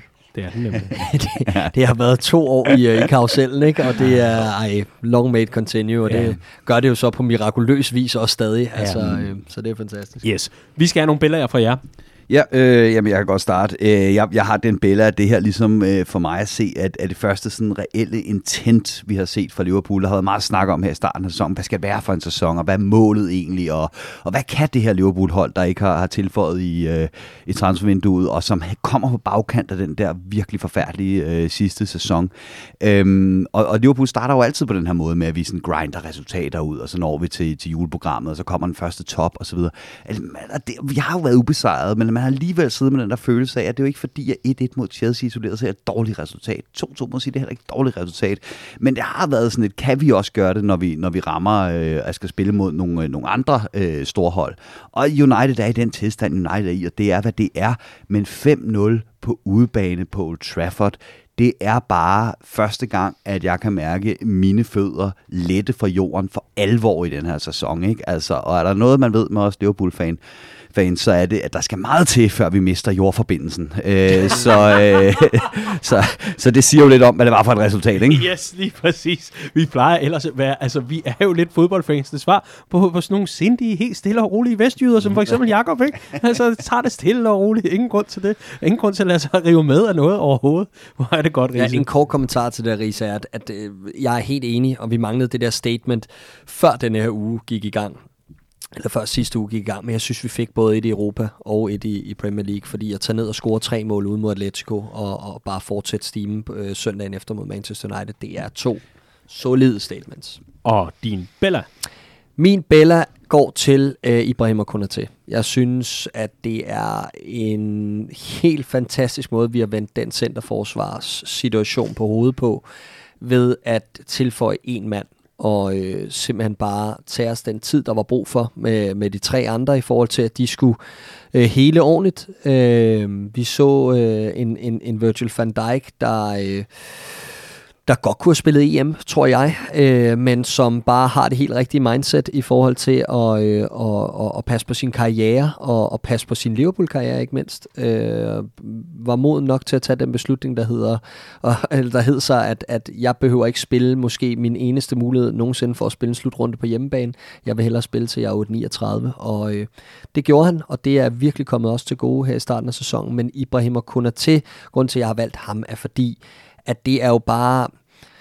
For mig han, han viser allerede nok nu, til, at vi kan tro på, at han er en langvarig erstatning for Virgil van Dijk. Han har de helt rette egenskaber og attributter til ligesom at kunne tage over på et eller andet tidspunkt. Når det så er sagt, så er der ikke nogen, der siger, at han nogensinde når det topniveau, men det er bare godt scoutet igen. Det er så rigtigt set. Det er en spiller, der passer lige ind i setupet. En spiller, vi kan kalde på, på trods af, at han kun er 22 år gammel. Det glemmer man altså. 22 år for en centerback, det er virkelig, virkelig ungt. Og især en spiller, der ikke har spillet Premier League før, at vi kan kalde på ham op til så stort et opgør, og han går ind med den grimasse, han havde på i det her opgør, som var ikke, ikke en grimasse, der, der tyde på pres, eller tyde på, at han var, han var tynget af situationen, eller noget som helst. Han gik ind og glædede sig til det her opgør. Han var komfortabel. Han laver vel kun en enkelt fejl. Den kommer i de første tre minutter af opgøret og så spiller han sig ellers bare op derfra. Han er en sindssygt duelspiller, han er lynhurtig, han er god med bolden, øh, og altså lige pludselig så ser vi bare ud til at være øh, på forkant med den centerback-situation, øh, mm. og det var meget, meget få knep, der skulle til for det. Så happy days, og jeg tror ham der, han er for det første den fremtidige partner til Virgil van Dijk, og jeg tror meget snart, han er klar til at blive det, og dernæst så tror jeg også, at han er, han er ham, der skal køres ind over de næste 7-8-10 år mm. og spille i stedet for van Dijk. Og på jordforbindelse skal man jo lige vide, at det er store ord, når Clark han, ej, øh, han roser en ny uh, centerforsvar. det er... Det, det, det, Mit problem er, at jeg nåede også lige at gøre det med Harvey Elliott, ikke? og så rendte han ind i den skade. Ikke? Så øh, igen, 7 9 13 og alt det der. Ramt det igen. Der er simpelthen, der er i hvert fald tre fans, der sidder et eller andet sted. du sagt? men, men prøv lige, i Championship lige nu, der er der altså en ung angriber, som er rigtig spændende. Hvem, hvem tror du det er, Riese? Øh... Som er ved at brænde hele lortet af i Championship, og som bare bomber løs. Dam, dam, di, dam, dam, dam. Det skulle vel aldrig være Dom Solanke. Lige præcis. Ja. En gammel Clark-kending også. Det er det klasse. Der sidder tre eller fire Liverpool-fans og skriger lige nu, at jeg skal slukke for din mikrofon, Clark, i forhold til Rosen. Så, ja. så jeg tror, det tror jeg bare, vi gør lige om lidt. Han har noget double figures, den gode Solanke, så hold øje med ham. Ja, lige præcis. Han er, han er rigtig spændende. Min beller i den her uge, fordi jeg tillader mig lige at være med, den øh, kommer i forbindelse med et lidt andet ærne end øh, noget, der er med Liverpool at gøre, men det er rigtig meget med vores Liverpool-fællesskab at gøre. Fordi i den her uge, der er uge 43, så vidt jeg er orienteret, der har vi øh, den uge, der hedder Knæk Cancer-ugen.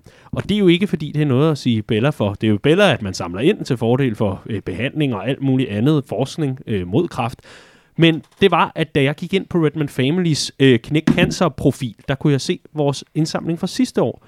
Og det her med, at pandemien jo et eller andet sted giver en en form for korttidsudkommelse og langtidsudkommelsestab. Altså, man, man kan jo nærmest ikke huske i går. Øhm, og det var bare et glædeligt gensyn med den indsamling, vi havde sidste år, der øh, hed You'll Never Walk Alone, hvor vi på landsplan i Redman Family sammenhæng med alle de øh, Liverpool-støtter, der var rundt omkring, altså samlede 42.456 kroner sammen til netop knækcancer.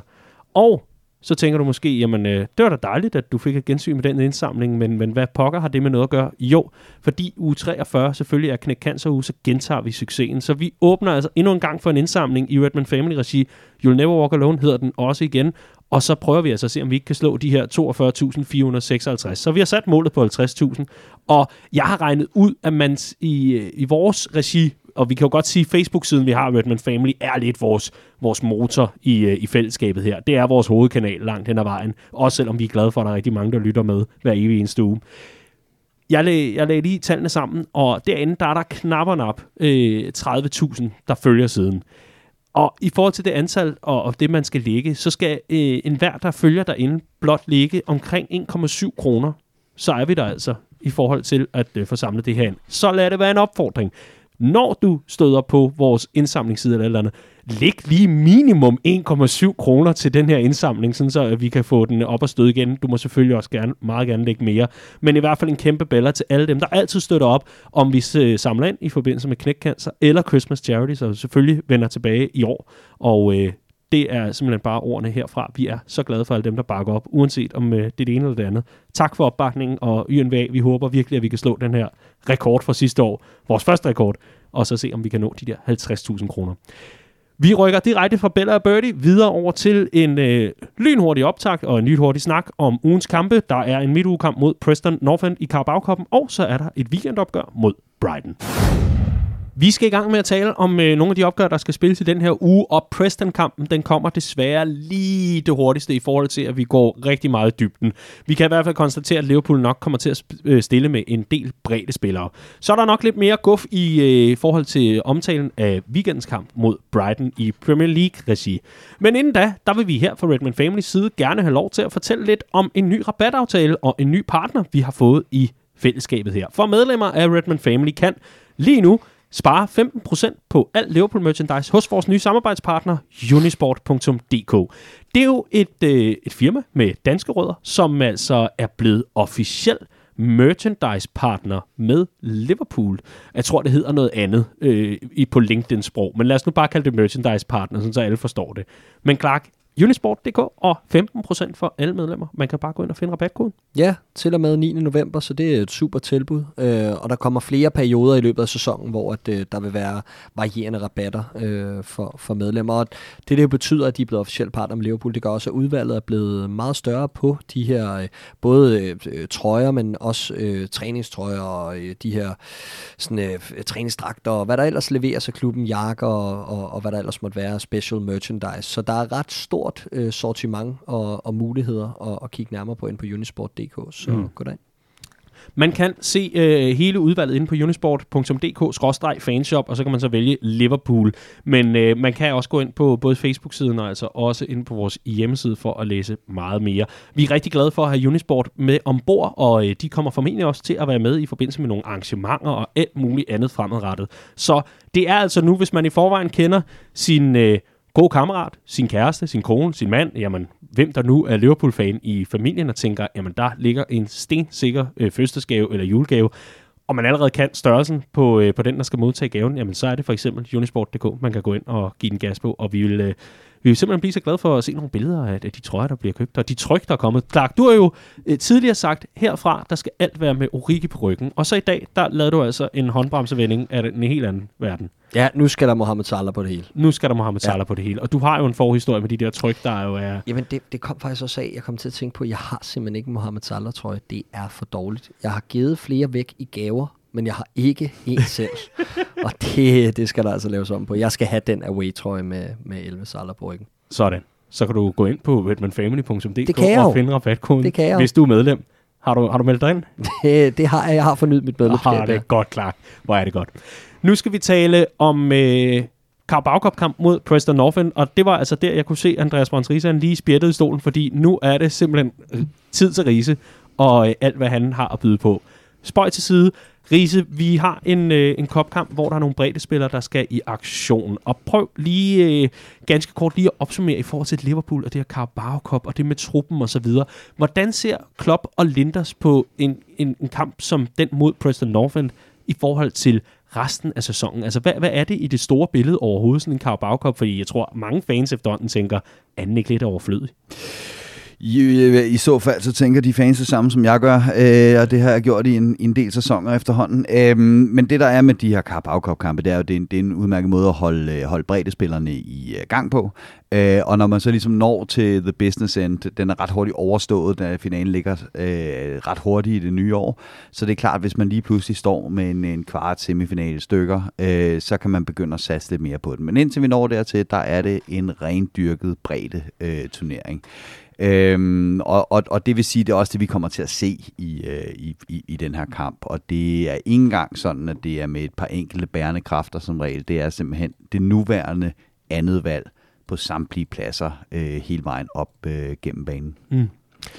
Ja, minimum. Ja. Ja, og, og det vil nemlig, ja, fordi især på midtbanen bliver det jo spændende, fordi der har vi jo nærmest ikke øh, tre at stille med med førsteholdet, så der er det lidt interessant at se, om, om vi virkelig kommer til at grave dybt i akademispillerne, eller om man for eksempel vælger at, at, at, at lade en enkelt øh, øh, normal starter øh, tage, tage den plads, med, med henblik på, at der kommer nogen tilbage snart, så man godt kan sige til en af, af, af de faste starter, at du tager lige den her, så de unge ikke bliver smidt fuldstændig for løverne. Mm. Hvad foretrækker du, Clark, i forhold til, øh, ja, hvordan kabalen den skal, skal ligge?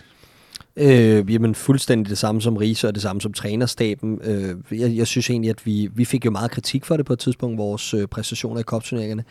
Øh, og det kan jeg også godt forstå egentlig. Jeg synes, at det, det bliver sådan lidt ligegyldigt, når man er rådet ud på, øh, på den måde, vi har gjort flere gange. Men samtidig så lige præcis den her Carabao Cup, og, og, og med det, vi har til rådighed på nuværende tidspunkt, så er der ikke rigtig nogen anden løsning, som jeg ser det. Så det passer mig egentlig fint nok, og jeg synes også, at de brede spillere, øh, vi, vi, vi, vi kigger på, som, som Liverpool kan stille med, gjort ganske fint indtryk mod Norwich i sidste runde. Mødte mm. selvfølgelig også deres b i C-kæde, så, så skal vi også være på et andet niveau end dem. Men øh, jeg glæder mig til at se, øh, hvor meget den er prioriteret fra et Preston Northend holds side, fordi jeg, jeg tror faktisk, at hvis de stiller i stærkeste opstilling, så kan det godt blive en ret tæt kamp med vores øh, reservekæde.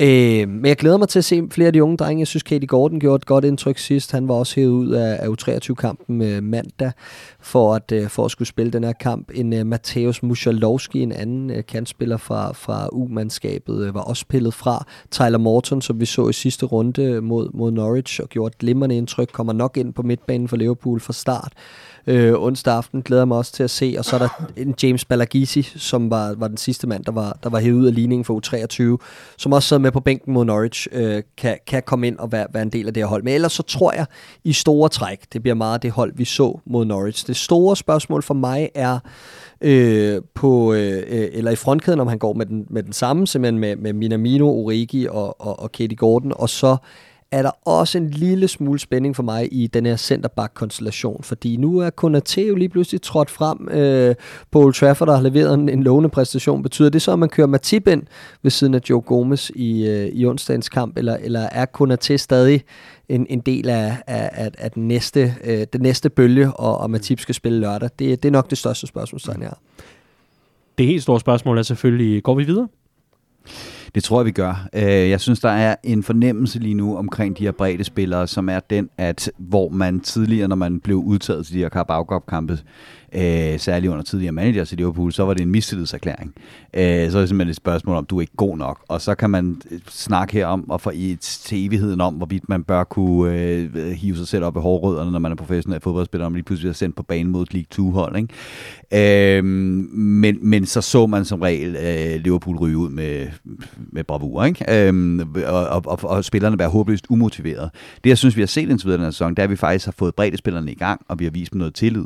Øh, og det vil sige, nu bruger man i virkeligheden sådan her, øh, den her turnering til at sige, det her det er med henblik på, at du kan holde dig i gang, du kan få dine spilminutter, sådan så du er klar, når der bliver brug for dig senere hen, men det er med den gulderåd, der hedder, du kommer ikke til at slå Mohamed Salah af det her hold, men der skal nok blive kampe til dig i det her juleprogram, så derfor så skal du spille den her kamp for at holde dig klar til det. Og det synes jeg, vi har set i, øh, i Carabao Cup, at, at når det er den indstilling, øh, de her mm. brede spillere kommer ind med, så, øh, så, så er det jo også et udmærket hold, selvom det er andet hold. Går vi videre? Øh, Adrian på mål, Bradley, Timikas på bakkerne, Konate, Gomes i centerforsvaret, Morton, Oxley Chamberlain, Curtis Jones på midtbanen, Gordon, Origi, Minamino, 1-3 Liverpool. Okay. Jamen, øh, så er den jo ligesom sikret. Ja. Jeg er ikke sikker på, at øh, man ikke godt kunne få en start, når nu han sad over mod, øh, mod United. Øh, og så, uh, så går vi i hvert fald... du Daniel nervøs. så går vi i hvert fald Oh, no, nej, du gjorde mig ikke nervøs. Jeg sad bare og tænkte, hvad er det for en parallelverden, jeg lever i, hvor Sadio Mane, han godt kan få noget spilletid, nu hvor han ikke kom sådan rigtig fra start mod United. Men, ikke? men det er netop det der med, ja, ja, det er, altså... det er bare nye, nye tider. det er bare nye tider. Og der, der havde jeg lidt et, et moment, hvor jeg kiggede så stive ud af vinduet og bare forsvandt ind i, i minderne om, om gamle Mane. Men uh, her er vi. Det kan jo godt være, at han vender tilbage igen i startopstillingen. Må ikke. I hvert fald så uh, er der uh, blandet blandede vurderinger i forhold til, om vi går videre, men uh, må ikke, at Nej, vi jeg tror, vi begge to tror på det. Okay, okay. trods alt. Der er selvfølgelig den kæmpe joker, at øh, Liverpool har afsløret, at Sepp Vandenberg godt må spille den her kamp. Normalt er man jo låst mod sin parent club. Ja, det er rigtigt. øhm, ja, det, men Liverpool har det udgangspunkt, man sender folk på lån, for at de skal spille kampe, og så er det jo åndssvagt at sige til dem, at de ikke må, må spille en kamp. Så han, han spiller. Han er eddermame en mester i de her vendinger, øh, Pep Linders. Hørte du ham på pressemødet? Uh, han nævnte det her med, at uh, en, en, for at blive kok, så er man jo nødt til at stå i køkkenet. Uh, og har brugt den sådan metafor for, hvorfor at uh, Sepp Van Berg selvfølgelig godt måtte spille for Preston, men on a serious note, så er det et udtryk for det overskud, der er i Liverpool i øjeblikket, at vi, at vi tillader det. Altså, at, at vi tillader en ung spiller, der er på lån, fordi hvorfor skulle vi gøre modstanderholdet nogle tjenester? Men at vi tillader, at, at ung spiller godt må spille mod os, det synes jeg, der er fint.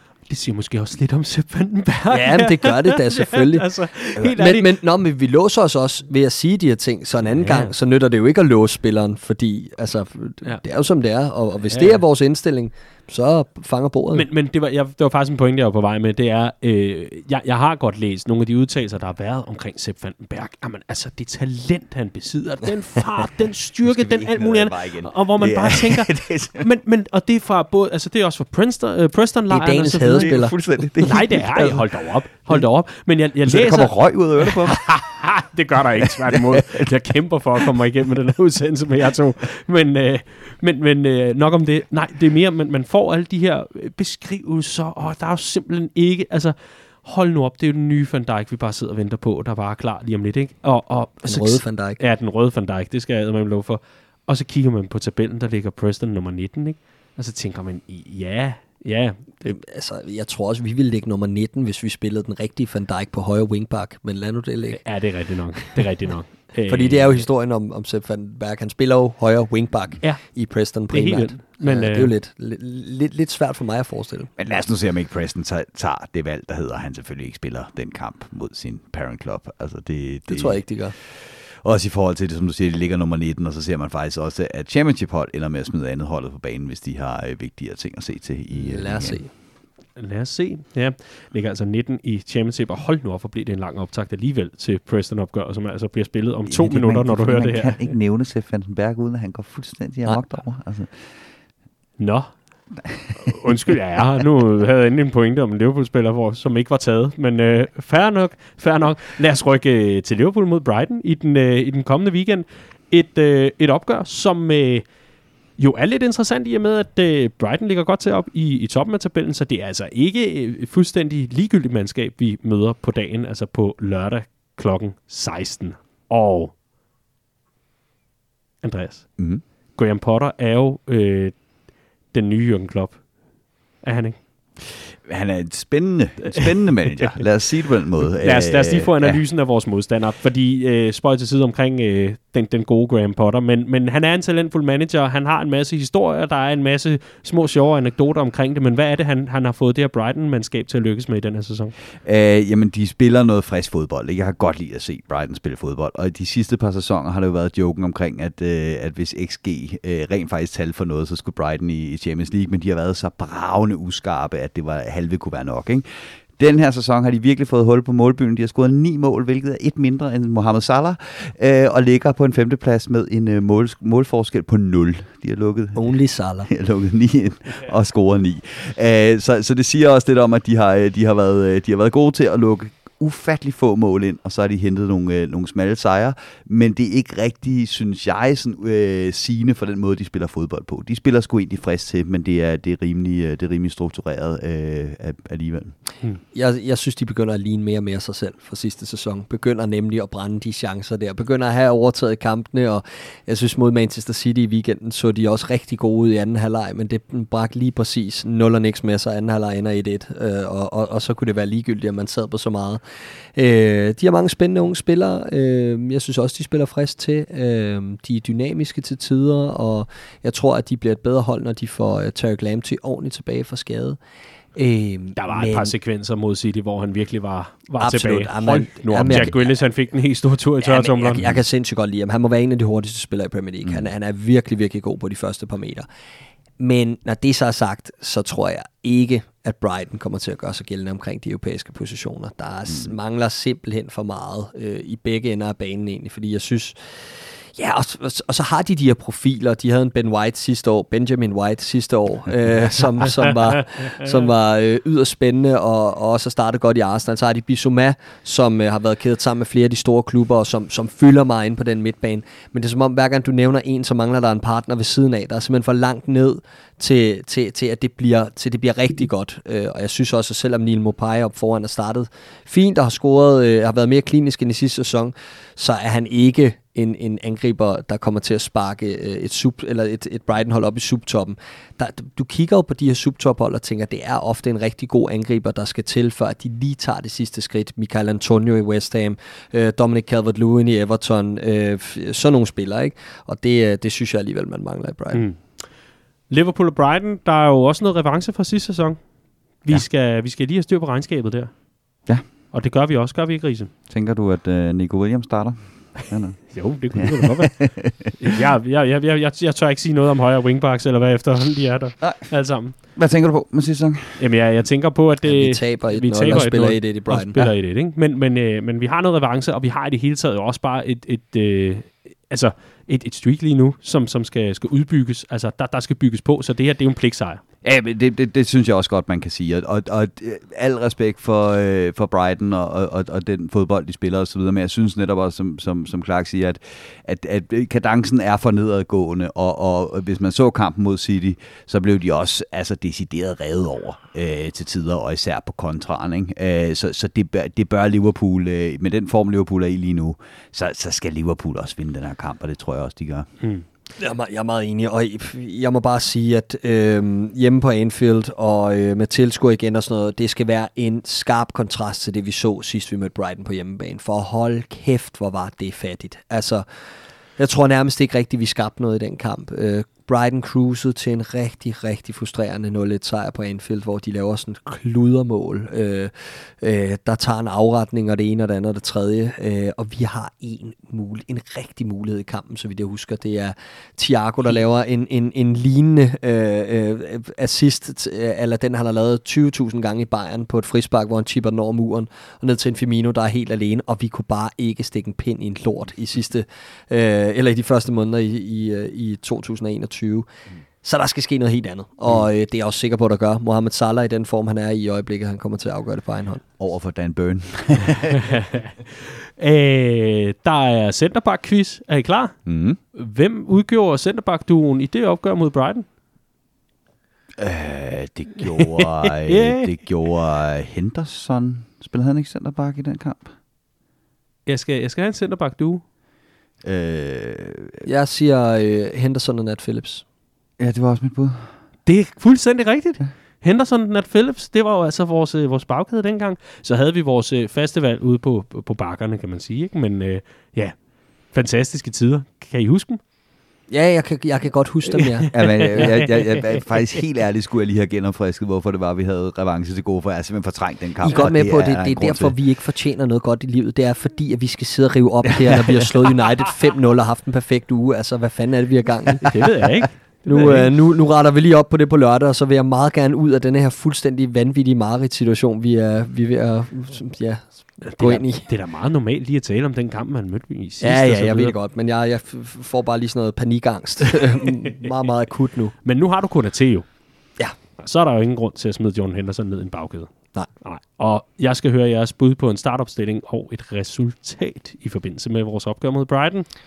Fik jeg sagt, øh, jeg sagde kun til i, eller mod, Nor- eller mod Preston, ikke? Mm. Ja, så bliver det jo øh, så bliver det med øh, alle som på kassen, Trent, Robbo, øh, Matip, Van Dijk, øh, en midtbane med Fabinho, tror jeg, kommer tilbage. Pep Linders nævnte, at øh, han godt kunne være tilbage lørdag. Thiago når nok lige akkurat ikke kampen. Øh, så det bliver med Fabinho, øh, Henderson, og så tror jeg, Curtis Jones får chancen. Og så bliver det med Salah, Firmino og Shota. Bum. Lise? Øh, jeg tror ikke, at han bænker Mané til to Premier League-kampe i streg, så jeg tror, han kommer ind øh, og spiller nok i midtugen. Øh, og så hvis, hvis det viser sig, at, øh, at Keitars skade er så mild, at, at han er tilbage hurtigt, hvilket det lyder som, så tror jeg også, at han, øh, han starter i stedet for Curtis Jones, ellers er enig. Yes. Jamen, øh, bud på resultatet fik jeg det? Nej. Nej. Øh, 200 Liverpool. Mm, 3-0 Liverpool. Stærkt. Og clean sheet igen. Det kan jeg godt lide fra mm. begge to. Det, jeg, tror, det, jeg tror virkelig, der er fokus på det nu. Altså, Mm. at det skal der bygges på nu, øh, den der defensive stabilitet. Ikke? Det lyder også som en rigtig god idé, i og med, at vores øh, nærmeste konkurrenter i toppen af tabellen, Chelsea og Manchester City, har lukket henholdsvis øh, 3 og 4 mål ind. Og så kan det godt være, at Liverpool bomber, men vi har altså lukket 6 mål ind. Så det er jo også rigtig fint at have Hvad, fokus hvad er på vores målscore helt præcis? Den er 27-6 i hvad, Premier League. hvad er Manchester Uniteds målscore? Den er 16-15. Okay, Det, øh, det var du... I rest my case. Okay, jamen øh, det kan også hjælpe os rigtig meget, hvad Uniteds målscore er, når vi taler mesterskabskampen jo. Nå jo ja, ikke- det er rigtigt. Det er selvfølgelig ja, rigtigt. Der, vi, vi møder jo nogen, Det der er ligger bare- over United. Det er bare nu, meget ikke? sjovt, når man lige har slået et midterhold, lige at se forskellen på Det et top og rigtigt. et midterhold. Det er rigtigt. Ja. Det kan rigtig meget. Det kan det. Det kan det rigtig meget. Inden vi lukker fuldstændig ned, Clark, så vil vi jo rigtig gerne invitere øh, fellow Reds til en, øh, en hyggelig eftermiddag her Ja. på lørdag. Og det er jo lidt der, hvor øh, man kan sige, at øh, de to forskellige foretagender, som du og jeg, vi altså øh, råder rundt i, de, de mødes ja. i, i en smuk forening. Vi har to hatte på. Det har vi. Ja. Og det ser lidt skørt ud, men det har vi altså. Ja, men det er, vi, vi laver det, der hedder PL-showet ved siden af, og øh, øh, der har vi en øh, dag inde på Old Irish Pub i København på lørdag, hvor øh, vi laver stor Premier League-dag, og i og med, at det er jo også stamsted for os i Redman Family, og Liverpool spiller kl. 16, så øh, vil vi bare invitere folk ind lidt tidligere, hvis man har tid og lyst. Så starter vi allerede kl. 12. Vi får besøg af den gode Thomas Gravgaard. Folk kender ham måske som øh, passioneret Newcastle-mand og øh, Hmm. kommentator og alt muligt andet. Men, øh, men han kommer ind og fortæller nogle røverhistorier. Han kan godt lide øl, så øh, det glæder vi os til at øh, drikke en med ham og, øh, Ja. og, og dele, eller få delt lidt ud af, af hans sjove historier fra de mange rejser, han har været på til det engelske. Og, øh, og ellers så starter vi ja kl. 12. Der er allerede Leicester Arsenal 13.30 spiller Liverpool Brighton kl. 16, og så øh, ja, derfra så kører Premier League-toget ellers bare. Det gør det i allerhøjeste grad. Og vi tager Jonathan Røing Larsen med, som til den tid formentlig lige har fået slugt den der bitre pille og det der bitre nederlag. Må ikke vi minder ham lidt om det i løbet af dagen? Det tænker jeg, vi gør, ellers så, så må I meget gerne gøre det for os, jer der møder op. præcis. Thomas Gravgaard er altså også kendt som øh, rigtig, rigtig dygtig forfatter til bøger som Våbenbrødre og Hjem til fodbold. Den sidstnævnte er, øh, hvis vi er Våbenbrødre ikke lige er i samlingen, fair nok, det, det kan ske, og den blev også lidt kult efter han udgav sin anden bog. For Hjem til fodbold, den er altså et must, øh, must read eller listen, øh, må man sige. Jeg ved ikke, om det er til at støve øh, Hjem til fodbold op. Jeg tror, alle, øh, alle oplag er solgt simpelthen, men øh, ellers så ligger den som lydbog. Den er virkelig værd at, at tage med. Også i forhold til det der med at være dansker og være lidt forelsket i den britiske fodboldkultur. Mm. Du er markeret. Nå, jamen, jeg vil lige lade dig tale ud, fordi Jo. mit det var bare praktisk information. Okay. Øh, ja, der er toiletter både nede og ude. Og Nej, men det var mere, at det er, det er Old Irish Pub over for Tivoli, og altså ikke den på Frederiksberg, hvor vi holdt øh, Boss Night for dem, der kommer langvejs fra, eller måske ikke lige er der hver gang. Og det er gratis, og øh, Det er det, det er bare først til mølle med, med pladserne. Lige præcis. Og øh, det bliver simpelthen så hyggeligt. Vi håber at se en, en masse. Kommer du, Riese? Det håber jeg.